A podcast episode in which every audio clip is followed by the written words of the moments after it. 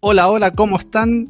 Ya estamos en el tercer capítulo de ¿Qué IA está pasando? Este podcast dedicado a conversar sobre inteligencia artificial en respuesta a esta forma en que nosotros los chilenos tenemos de decir qué está pasando, pero en este caso con inteligencia artificial. En este tercer capítulo vamos a hablar sobre otro aspecto también de qué IA está pasando en una industria en particular, que es las finanzas o el mercado financiero. Antes de pasar a presentar a mis grandes compañeros que traje hoy día para que me ayuden a hablar sobre esto, me presento. Mi nombre es Jonathan Vázquez, soy estudiante doctoral en la Universidad de George Mason en la área de Computer Science. Me gusta mucho la inteligencia artificial y voy a partir dándole el paso a alguien que ustedes ya han visto. Si aquellos que ya han visto los capítulos anteriores lo han conocido y ya sabrán que es demasiado seco. O sea, cacha de todo. Por eso lo traemos, es fijo en todos los capítulos. Así es que, por favor, Nolan, te doy el pase. Hola, buenas tardes. ¿Cómo están todos de nuevo? Bienvenidos a este tercer capítulo ya del podcast. Esto está siendo muy, muy entretenido, así que aquí me tienen de nuevo. Como dijo aquí Jonathan, vamos a hablar hoy día de los mercados financieros y cómo la IA está afectando a esta industria. Muchas gracias, encantado aquí, Nolan, de, de tenerte nuevamente en este tercer capítulo.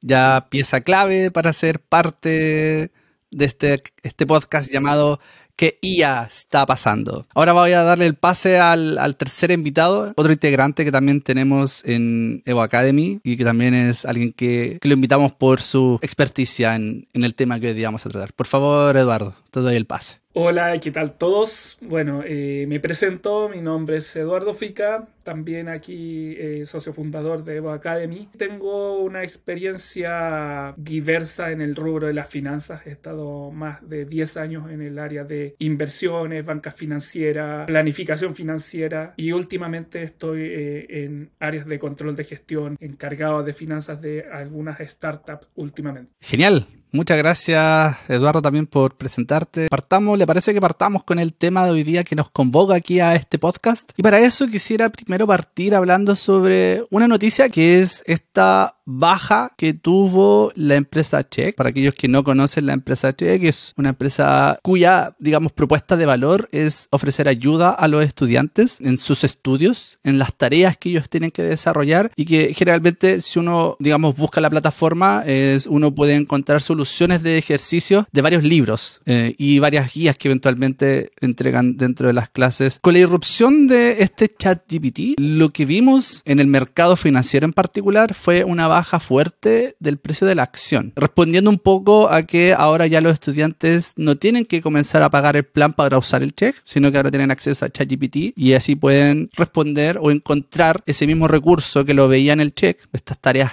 tan difícil, algunas preguntas súper complejas, que ahora las podían desarrollar gratis en el acceso a través de ChatGPT. Ahora, el tema es que yo usé un concepto que no sé si está del todo claro, incluso para mí, alguien que estudió en una facultad de economía y negocios, en que las clases de finanzas, y debo, debo, confesar, probablemente no lo, debería, no lo debería decir, pero yo me quedaba dormido en las clases de finanzas, ni siquiera yo tengo claro qué se entiende por mercado financiero. Entonces me gustaría partir primero conversando, Figa, qué es el mercado financiero, antes de pasar al tema grande que hoy día vamos a hablar en el podcast, que es sobre la irrupción de que la IA ya está en el mercado financiero. Eduardo, por favor, ¿nos puedes decir en palabras sencillas qué es este concepto? Sí, mira, básicamente el sistema financiero, el mercado financiero, podríamos explicarlo como un modelo en el cual es un sistema de oferta-demanda, en que básicamente es muy similar a un mercado de cualquier otro tipo. O sea, cuando tú vas al mercado normal, al supermercado, tú vas a comprar productos y generalmente tú tienes los diferentes precios que van ofreciendo las diferentes cadenas de supermercado. Entonces, en el caso del sistema financiero, también tienes acciones, que serían en este caso los productos. Puedes comprar monedas, ya sea dólares, euros, libras, y vas apostando un poco eso, a que se va fluctuando el valor de estos productos, de estos instrumentos financieros a lo largo del tiempo. Entonces hay personas que compran estas acciones, estos instrumentos financieros, y hay por otro lado las personas que están vendiendo estos productos, o generalmente las compañías que ponen sus acciones, que tratan de poner acciones a cierto valor para ir capitalizando y tener mayor fuente de ingreso para hacer sus propias inversiones, para levantar capital, para que puedan como básicamente generar un poco de sostén económico para la compañía. Eso en palabras simples, como oferta-demanda, vas a comprar acciones y ese precio va fluctuando a lo largo del tiempo dependiendo de la valorización de la compañía que se está viendo, la valorización de la moneda. Entiendo, así como para alguien como yo, que un ciudadano a pie que, que, no cacha muchas veces esto de la bolsa, etcétera. Es como, por ejemplo, cuando ocurrió esto lo del eclipse y mucha gente tiempo antes compró varios lentes para poder ver el eclipse a precio menor, porque en ese momento no era una alta demanda, para que cuando cerca del eclipse los pudiera vender con la apuesta de que estos, eh, digamos, lentes protectores estuvieran en un precio más alto como algo como eso, ¿no? Pero en, este caso, el lente sería la acción, por así decir algo. Claro, efectivamente podríamos hacer esa analogía. Una analogía más cercana que se me viene a la cabeza es cuando ocurrió el tema de la pandemia y veíamos muchas personas comprando las típicas mascarillas y después vendiéndolas. Finalmente pasó la pandemia y mucha gente se quedó con un sobrestock de mascarillas y finalmente en un momento peak esas mascarillas llegaron a costar, no sé, 10 mil pesos una caja y ahora te las puedes encontrar, no sé, a mil pesos la caja. Entonces, esa es como la variación de los precios que puedes encontrar en cualquier mercado, básicamente. Genial. Oye, y, Nolan, te puedo hacer una pregunta, dado que eres el, otro experto que está acá, pero Nolan, eh, perdón, eh, Eduardo lo que comentaba era que en este mercado lo que se vendían eran instrumentos financieros. No sé si te podría pedir que nos den algunos ejemplos o definiciones de qué se entiende por una acción, porque el ejemplo sencillo del lente se entiende, pero una acción, por favor, Nolan, ilumínanos. Bueno, las acciones, como ustedes dijeron, son activos financieros, pero básicamente lo que representan es la propiedad del, de la empresa. Toda persona que tiene en su poder una acción es en parte propietario de una empresa. Eso por definición base. Y cada empresa puede tener tantas acciones como quiera, pero se congelan en el tiempo. Generalmente, si es que quieren las empresas conseguir más capital para invertirlo, es decir, más dinero para invertir en nuevos proyectos, eventualmente podría emitir nuevas acciones, es decir, podría invitar a más personas a participar de esa propiedad. Y lo que sucede es que ciertas empresas en particular, que son las sociedades anónimas abiertas, pueden a través de un mercado regulado, vender esas acciones públicamente a distintas personas. Es decir, tú, yo, cualquier persona podría ir donde un corredor, que son las empresas que, son, que están certificadas para poder comprar y vender acciones, y tú les pasas dinero y ellos te dan un papel que dice que tú eres dueño en un porcentaje de esa empresa. Y todas estas empresas que, que son sociedad anónimas abiertas, que cualquier persona puede llegar y comprar sus acciones, necesitan obligatoriamente dar información al mercado para saber si van bien, si van mal, si están cumpliendo sus proyectos, cuáles son sus proyectos, etc. Ok, ok, perfecto. Oye, y Mira, acá hay varias cositas que surgen y que creo que está asociado con la, con la pregunta que, que con, la que yo quería partir. Porque se, han nombrado varios agentes. En un principio partimos hablando de aquellos que compraban y vendían. Pero tú también nombraste, Nolan, que existen ciertas organizaciones con las cuales tú te certifican que tú eres dueño de. Es como un, ciertas agentes que certifican que la persona que compró una acción, esta persona es dueña. Entonces no es como que alguien vaya a la bolsa y compre directamente. Sino hay, también hay agentes que controla esto para que le ponga, digamos, un orden, decir, yo lo compré, yo certifico que esta persona lo compró, etcétera. Entonces, al parecer hay varios agentes en este mercado, lo cual hace también bastante interesante. Y por lo mismo yo quiero partir ahora con la pregunta que es, con la irrupción, digamos, con esta forma de cómo funciona el mercado, con la irrupción de la inteligencia artificial, lo cual ha entrado a las distintas compañías. Y incluso hemos visto que la tecnología no es primera vez que entra a este mercado. Esto de la compra-venta de acciones que ustedes dijeron, según lo que yo leí por ahí, es algo que viene haciéndose desde hace mucho tiempo. Pero antiguamente se hacía con papel, digamos, directo con, papel y mano. La digitalización permitió a que alguien ahora pudiera acceder a hacer esta compra. Entonces, por ejemplo, como tenemos un amigo que eh, últimamente nos ha mostrado cómo va comprando y vendiendo dólares desde su celular. Entonces, claro, la digitalización le permitió que esto se democratizara. Entonces, no es primera vez que irrumpe una tecnología en este mercado, ya que ha permitido que ahora no solo aquellos que están más cercanos a la bolsa puedan comprar y vender acciones, sino que alguien ciudadano a pie como yo pueda comprarlos desde mi celular, por ejemplo. Entonces, yo, les quiero plantear la pregunta, es que cómo la inteligencia artificial ha generado algún impacto o cuál es el impacto que ustedes ven eh, y qué, qué ha transformado transformado la irrupción de la inteligencia artificial en el mercado? Nolan, eh, me gustaría que, que, tú partieras esta vez. Bueno, la tecnología la verdad que ha irrumpido varias veces, como tú dijiste, en los mercados financieros, temas de regulación, temas de, de la misma tecnología. Si uno va a las universidades y, y empieza a ver tesis de máster, de pregrado incluso, se tratan de hacer modelos desde hace mucho tiempo que tratan de predecir el valor de la acción. También se han hecho modelos simplemente para tratar de visualizar si es que el valor de una acción va a subir o bajar. Esos son ya, ya modelos de, de, de clasificación. También ya hace muchos años se introdujeron las, algunos servicios con, con servidores bastante potentes que hacen compra y venta masiva muy, muy, muy rápida. Es decir, la tecnología ha estado en distintos puntos del tiempo irrumpiendo constantemente en los mercados financieros. Y claro, ahora las inteligencias artificiales que son más conocidas últimamente, que son estas generativas, también han salido a la palestra, incluso han salido noticias, ustedes pueden buscar ahí en, la, en, en diarios nacionales, que se han tratado de utilizar ChatGPT para generar portafolio. El problema es que están bastante limitados por la información y el, el sentido en el que están diseñadas estas tecnologías. ¿A qué te refieres con ese concepto, digamos, que, que están cambiando el sentido, digamos, de cómo están diseñadas? Claro, en el sentido, no sé, Mid Journey, por ejemplo, tiene el sentido de crear imágenes. En este caso, ChatGPT está diseñado para generar texto. Y claro, una, la gran base que tiene ChatGPT es todo el texto que, que, existe en Internet o gran parte del texto que está en Internet.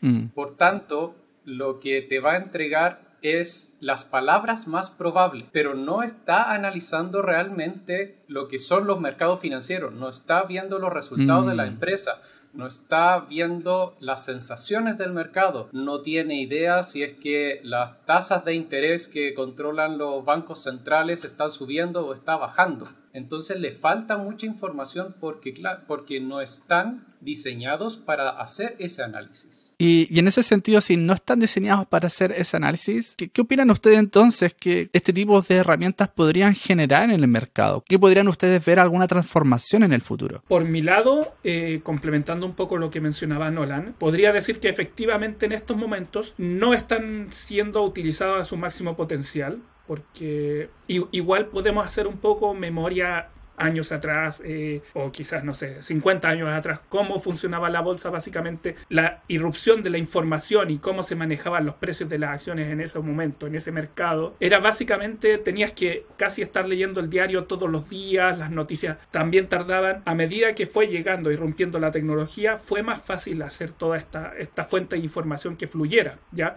En ese sentido, efectivamente, en un momento se utilizaban las llamadas telefónicas, el típico video de de, esto del Wall Street, de compra, vende, compra, vende. Últimamente, en los últimos años, se ha estado utilizando mucho más los chats directos de Bloomberg que han tenido comunicación directa. Te compro y ahí uno puede escribir por el chat compro mil acciones de tanto a tal precio, vas teniendo casi en tiempo real. Entonces, con la irrupción de la inteligencia artificial, como menciona Nolan, ahora es mucho más fácil ir procesando mayor cantidad de información. Eso es el factor agregado, el valor agregado que le está dando esta tecnología. ¿Cómo puedes hacer un análisis mucho más amplio? Efectivamente, el mercado se mueve en relación a muchas variables. Tienes los sentimientos del consumidor, cómo se está eh, moviendo las tasas en el mercado, que sale alguna noticia, cómo, cómo cómo se lo toman diferentes actores o agentes del mercado esa noticia. Pero, por ejemplo, salió que Disney perdió muchos suscriptores. ¿Cómo se la toma esa noticia los mismos accionistas de Disney versus cómo se toman las noticias la competencia y cómo están viendo las oportunidades? Entonces,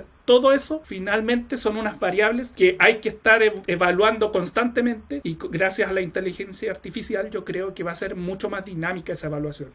Oye, pero lo veo así, mira, tratando de cómo bajarlo al, al a alguien que no, no, nunca ha trabajado en esto del mercado, yo lo veo así. Y, y porfa, corrígeme si es que esto no, no, no, es lo correcto, pero me lo imagino que, por ejemplo, yo puedo tomar todas estas noticias, la que tú me dijiste, la de Disney, etcétera, cualquier noticias que va saliendo en los diarios, y de alguna otra forma se lo puedo pasar a ChatGPT. Entonces, supongamos que se lo puedo pasar. Y lo que podría hacer eventualmente entonces es Mira, eh, así como he visto en algunos prompts, que es actúa como alguien de una empresa, alguien que eventualmente hace análisis de estos tipos de noticias y, y dime cuál podría ser la tendencia en si es que el valor de esta empresa va a subir o va a bajar. ¿Eso se podría hacer? ¿Eso me estás diciendo que se podría hacer? Básicamente lo que se hace hoy en día es un ejercicio de pronóstico, de sobreestimación, dependiendo de los resultados. Muchas veces se anticipa, de hecho por eso están como los instrumentos financieros forward, contratos forward, que son básicamente proyectar a qué precio va a estar tal instrumento financiero eh, de aquí a un año, de aquí a dos años, y va, hay muchos plazos para ir estimando ciertos precios. También a cómo va a estar la tasa de interés de la Fed. Eh, dicen, ah, dependiendo de estas noticias, va a ir subiendo, va bajando. Lo más cercano aquí para el caso de nosotros, el Banco Central, cómo va a ir respondiendo en torno a muchas, muchos factores, o sea, IMASEC, inflación acá tenemos. Entonces, ¿cómo se va a ir comportando todo eso? Y se hacen proyecciones, ya todas estas proyecciones se trabajan desde hace mucho tiempo. Entonces, claro, la inteligencia artificial lo que viene a hacer es apoyar y a mejorar esos pronósticos para poder ir estimando de mejor forma cómo se puede ir comportando alguna tendencia de alguna compañía. O sea, efectivamente, hay shocks disruptivos como lo fue en el caso de la pandemia, que muchos no previeron que iba a ocurrir este efecto que finalmente hizo caer muy fuerte el mercado y después vino toda una recuperación que fue casi una aceleración que se le puso el acelerador en el mercado y se vio como se inyectó mucho capital, se, se dieron muchos aportes y después cómo tuvo ese efecto posteriormente en la inflación a nivel global, después la guerra que nadie tampoco la podía prever, entonces todos esos efectos hay que ir analizándolo, la idea de esta inteligencia artificial es que tú vas a meter todos estos factores, estas variables, estas noticias y te puede ir a haciendo proyecciones. No sabemos efectivamente qué tan certero es que pueda predecir hasta cierto nivel. O sea, no sé si la inteligencia artificial te puede predecir una guerra o predecir que se va a morir algún alto eh, empresario importante que pueda afectar el mercado. Pero sí es interesante ver cómo está funcionando este análisis de multifactorial que, que finalmente tiene el mercado detrás. Sí, igual yo he visto algunas noticias que han ahora empezado a salir hace último sobre cómo estos tipos de inteligencia, principalmente el ChatGPT, han funcionado en ciertos factores. No sé si Nolan, tú también has visto esas noticias. Sí, he visto esas noticias y, claro, de hecho, algunas personas, como decía anteriormente, han espera, tratado... sorry interrumpirte, pero para comentar un poco cuáles son estas noticias al, al, al auditor. Por ejemplo, y, y, ahí te doy el pase, Nolan. Morgan Stanley hizo hizo una asociación con GPT, con OpenAI, que son aquellos los creadores de ChatGPT, en donde ellos crearon un robot para ayudar a los asesores, estos asesores que hablaba Eduardo, donde te decían, oye, mira, el, que, yo te llamo al asesor, oye, ¿dónde podría comprar? Eh, ¿Cuál, cuál,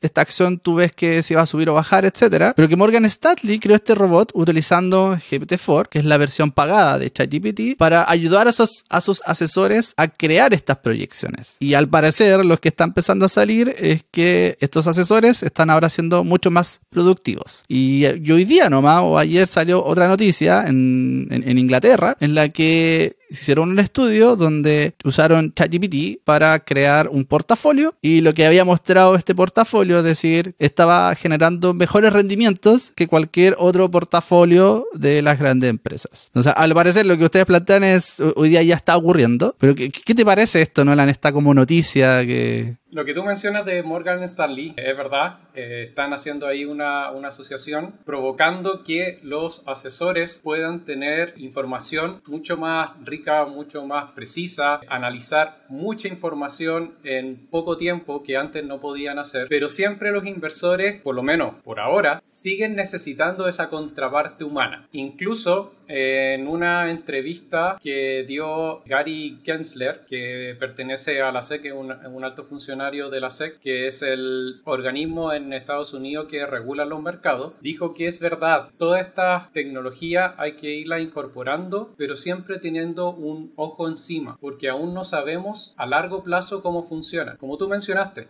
algunas personas están haciendo portafolios con ChatGPT, le están ganando al mercado, pero por ahora, no sabemos si ese portafolio en particular que generó ChatGPT a largo plazo va a seguir ganándole al mercado. Entonces, estadísticamente todavía hay poca información que estos modelos generativos por sí solos puedan generar mejores rentabilidades, Sin embargo, como mencionaba Eduardo, sí son una herramienta muy importante y son aceleradores para las personas que ya están dentro del mundo financiero para poder analizar grandes volúmenes de información que hasta ahora no habían podido lograr. Ahora, tengo entendido que, digamos, los modelos que están detrás de ChatGPT o GPT-4 o cualquier otra herramienta fuerte, hablamos más de eso, pero hay otras herramientas más, Claude, BART, etcétera. Lo que usan por detrás son redes neuronales. Y tengo entendido en que estos modelos redes neuronales más profundas en el mercado financiero para hacer las proyecciones que hablaba Eduardo ya se utilizaban anteriormente. ¿sí? O sea, eh, si yo soy un asesor y quiero proyectar cuál va a ser el precio de esta acción, pero estos modelos existen. Creo que en el, mercado no, es nuevo este tipo de modelo. Entonces, no sé si Fíjate tú nos puedes comentar, porque tengo entendido que tú trabajaste comprando y vendiendo acciones. Sorry si lo digo muy, eh, muy básicamente, pero tú utilizabas estos tipos de modelos al momento de, de ver qué acción vas a comprar, cómo formar el portafolio portafolio. Cuéntanos un poquito de eso. Sí, efectivamente estuve en una mesa de dinero haciendo un poco de eh, compra-venta de acciones y, e instrumentos varios. O sea, también veía los dólares, eh, diferentes monedas. Pero claro, como mencionas tú, hay ciertos análisis, ya hay modelos, efectivamente, hay modelos de diferentes tipos, están estos nuevos modelos que están saliendo, que son los modelos generativos, y en su momento también, o sea, tiempo atrás, o sea, yo debo haber estado trabajando como desde el 2013 aproximadamente, ¿Ya? pero en ese momento en la mesa de dinero lo mucho que se utilizaba son los reportes de los propios analistas, que ellos construían su modelo, tenían sectores en particular, había gente que veía el sector de, la agricultura, salmones, había otro que veía ah, energía, entonces iban viendo sectores porque es mucho más fácil analizar compañías dentro de los mismos sectores. Pero eran modelos modelos específicos al sector. O sea, si por ejemplo yo quería predecir cuál va a ser la acción para una industria, eh, lo que hacía es que tomaba un modelo y veía de, de cuál tomaba la información para esa industria y el modelo era específico para esa industria. Al menos los reportes que generaban eh, los analistas. Claro, generalmente funciona así. O sea, tienes que tener un reporte base y a partir de ese reporte base lo vas armando en relación a la industria, porque no es lo mismo decir o hacer comparaciones de acciones de banco, acciones de compañías de retail o hacer análisis de compañías, por ejemplo, de energía. Ahora, Entonces, por eso se iba haciendo análisis de diferentes industrias. Eh, cada uno tenía su modelo. Igual eso es interesante y, les planteo esta pregunta a ustedes. Eduardo nos comentaba que en estos modelos antes eran específicos por industria, ¿cierto? Pero ahora estos modelos están entrenados con información que es multisectorial, ¿cierto? O sea, ChatGPT toma mucha información de Internet. Entonces mi pregunta que les planteo a ustedes hoy la dejo abierta es que ustedes creen que es posible tener esta inteligencia artificial que considere multisector y lo pueda aplicar independiente, que no es específico en un sector, sino que pueda funcionar bien en cualquiera de los sectores que creen ustedes. De mi lado, yo creo que efectivamente funciona así, porque claro, si tú, a pesar de que tienes industrias diferentes, igual indirectamente van a estar relacionadas, igual indirectamente el efecto del retail va a tener un efecto en los resultados financieros. Al final, la economía, como todo, claro, tú la puedes separar en sectores, en industrias, pero todo está, toda la economía está englobada. Entonces, mm. efectivamente, y también tienes modelos de predicción, por ejemplo, para ver cómo se comporta la actividad económica, el tipo de cambio que te afecta a muchas compañías, o eh, en los índices de inflación, básicamente, que también te afectan a la parte de bancaria. Entonces, efectivamente, tienes muchos, muchas variables que están metidas ahí, y esto, como mencionabas, de la inteligencia artificial, sí te apoya a hacer modelos multisectoriales, multiindustria. También quiero complementar un poquito algo que mencionaba Nolan hace un rato, cómo se estaba funcionando la inteligencia artificial con estos modelos generativos. Y tenemos un caso, yo diría que más conocido actualmente, que podríamos decir, Fintual utiliza unos algoritmos que utilizan para armar ciertos portafolios. ¿ya? Y Mira, eso no lo sabía, eso, eso, es nuevo, esa información. Yo tengo Fintual, pero no, o le estamos haciendo la mía propaganda, pero eh, no sabía que utilizaba por detrás inteligencia artificial, lo cual me parece bastante, me, hace, me agrada porque como eh, tengo Fintual ahí y, yo estudio la inteligencia artificial y me gusta, eh, me, es una buena noticia. Me, alegraste el día, Eduardo, me acabaste de alegrar el día. No sé hasta qué nivel o qué, qué tratará de, de, inteligencia artificial detrás, pero sí sabemos que utilizan estos modelos de inteligencia para ir estimando, proyectando eh, los modelos. Eh, ahí básicamente no utilizan los analistas, sino utilizan como todos estos programas complejos de algoritmos para ir evaluando. Y, a, y asimismo, como mencionaba Nolan, Fintual ha tenido desempeños altibajos. O sea, tampoco es que Fintual le haya ganado siempre al mercado. El, tema de cuando pasó la pandemia y todas las compañías cayeron, Fintual ahí tuvo que estar dando muchas explicaciones. Muchas personas le decían, oye, ¿por qué? Y, el tema del dólar que llegó a los mil, mil en un momento,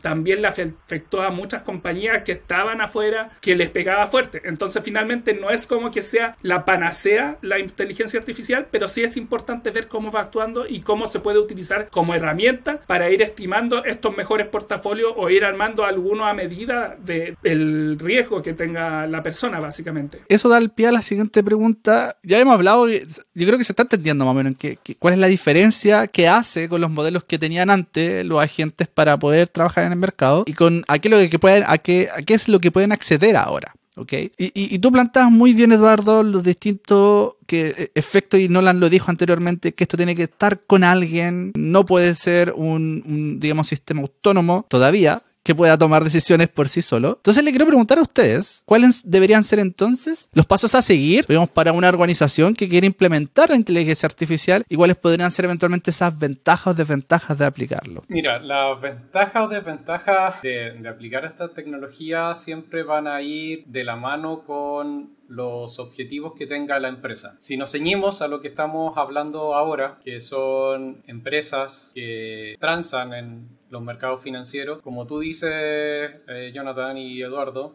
estas tecnologías lo que van a poder lograr es hacer análisis, como ustedes dijeron, multifactoriales. Aún más de lo que ya se venía haciendo y probablemente de forma más rápida. Una de las características que más me fascina de, toda la inteligencia artificial y en particular, por ejemplo, de los modelos de redes neuronales es que encuentran patrones que para las personas es complicado encontrar. Y dado eh, los modelos que se están desarrollando, la verdad es que vamos a poder encontrar de forma más rápida estos patrones que antes no podíamos ver. Quizás con un modelo súper desarrollado no hubiésemos dado cuenta que las criptomonedas, eh, las criptomonedas empezaron a tener una alta demanda y uno sabía que las criptomonedas utilizan ciertos algoritmos y por tanto necesitaban un hardware muy particular que eran las tarjetas de video y dado que se estaban utilizando mucho las tarjetas de video, por tanto iban a empezar a subir su, su valor y empezaron a dar problemas a otras industrias que necesitaban procesadores. Alguien, claro, muy, muy metido en, en esta industria, quizás se dio cuenta y empezó a comprar acciones de Nvidia. Puede ser. Pero ahora con estos algoritmos, quizás más personas dentro de la industria financiera se hubiesen dado cuenta e incluso quizás el precio hubiese subido antes o se hubiesen tomado acciones previamente por parte de empresas como Nvidia. Y todas esas relaciones, la verdad es que eh, se pueden encontrar ahora mucho más fácil gracias a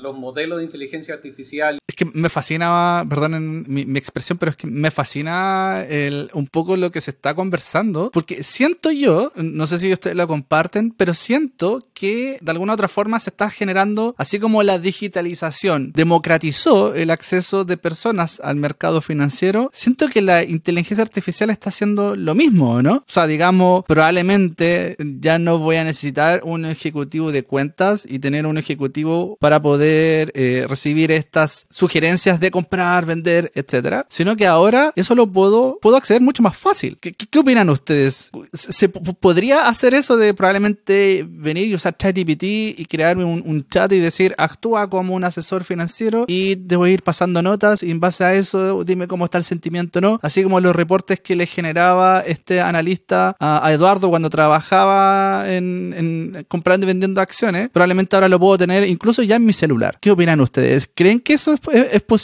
¿Se está generando una segunda etapa de democratización del mercado financiero? Por mi lado, yo creo que efectivamente tenemos una democratización. Se está dando, bueno, ChatGPT, como ya lo ha mencionado en algunos podcasts anteriores, ha tenido una masificación tan grande que ya mucha gente lo está usando y por la facilidad, la interfaz que tiene, simplemente un chat, tú le escribes y te va dando respuesta a todo. Esto me recuerda un poco a los, o sea, no en, el mismo sentido de inteligencia artificial, pero sí podemos llevarlo a los típicos chatbots que te responden las compañías. Entonces, claro, mm. tú podrías ahora tener estos chatbots de, de, no sé, de algún banco que vayan integrando esta inteligencia artificial y te puedan ir sugiriendo. Ojo, que siempre van a ser sugerencias. También al final la responsabilidad de, de si uno compra o vende cierto instrumento va a ser responsabilidad de uno, no va a recaer porque finalmente el banco o el corredor o, la entidad financiera ahí en ese momento se limpia las manos porque es responsabilidad de, de alguien si e, ellos te están dando la recomendación. Finalmente en, el caso de nosotros el analista nos recomendaba si comprar, mantener o vender una acción y nosotros teníamos que decidir si se hacía tal operación. ¿ya? Entonces en este caso también tienes este chat, te podría ir sugiriendo, te dice, ah, mira, efectivamente, de acuerdo a tu perfil de riesgo, te recomendamos que mande, mantengas una posición en tal compañía o compres un, portafolio compuesto por tales compañías. Mm. por ese lado lo veo yo. Oye, ¿y qué recomendación ustedes le podrían dar a alguien que está viendo todas estas noticias que dicen, oye, están usando ChatGPT para hacer este tipo de asesoría? O están usando ChatGPT para construir un portafolio e invertir su dinero. ¿Qué recomendación ustedes le darían a la persona que, que eventualmente nunca ha invertido antes y que ahora podría tener acceso a eso? Yo en este momento le diría, ten cuidado. Ten cuidado. Porque, como decía al principio del del podcast, estas herramientas de momento no están pensadas para darte recomendaciones financieras. En primer lugar, es decir, Chat, mm. ChatGPT te puede dar una recomendación, es verdad, pero pensar en este momento que ChatGPT tiene información limitada y no está conectada a Internet, por tanto ya está atrasado. Ya por ese motivo es complicado.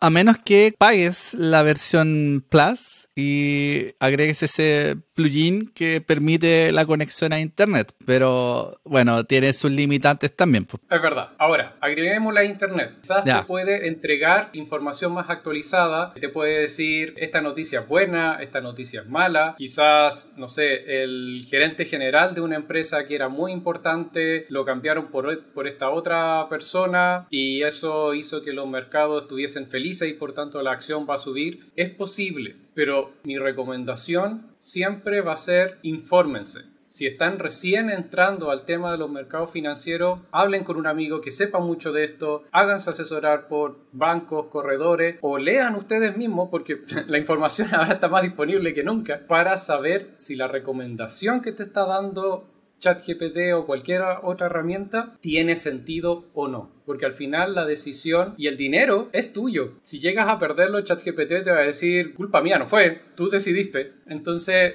usen esta herramienta, pruébenla, pero con precaución, con mucha precaución. Podrían quizás partir usándola haciendo como que si fuera un, profesor de finanzas. Entonces, quizás una primera etapa sería también, oye, utilicen ChatGPT, que ahora todos tienen acceso a él, para que le enseñe, probablemente. Siempre bajo la supervisión, por así decirlo, de alguien que sepa del tema. Pero al menos es un, primer acceso. Y, siempre comparando la información que te entrega el ChatGPT con lo que dice una página o, o alguna información, alguna fuente confiable respecto al tema. Claro, como por ejemplo también que te pueda ir explicando ciertos términos, cómo funciona como decía, los instrumentos financieros, los forwards, cómo se lee un estado de resultado, un balance, que son los que publican trimestralmente las compañías para saber si un balance es bueno o no. Entonces, que te vaya dando todo, toda esa información para que tú ahí después puedas ir teniendo por tu lado la información y aparte te vas guiando un poco con, el chat GPT. Y para terminar con, con esta pregunta, alguien que quiere empezar a partir y eventualmente quiera tomar estas dos recomendaciones. Si usted, ustedes que son, ustedes son el amigo ese que al cual le, le, le, quieren preguntar y supervisar para empezar a utilizar ChatGPT. ¿Qué prompt ustedes le podrían recomendar para partir? Yo no lo he probado. ¿Ya? Pero yo creo que partiendo con lo más básico, con lo que partimos este podcast. Pregúntale qué es una acción. Pregúntale cuáles son los ratios financieros más comunes utilizados en, en la industria. Pregúntale cómo se leen esos ratios financieros. Pregúntale cómo se compara una industria con otra según esos mismos ratios financieros que te, que te había recomendado anteriormente.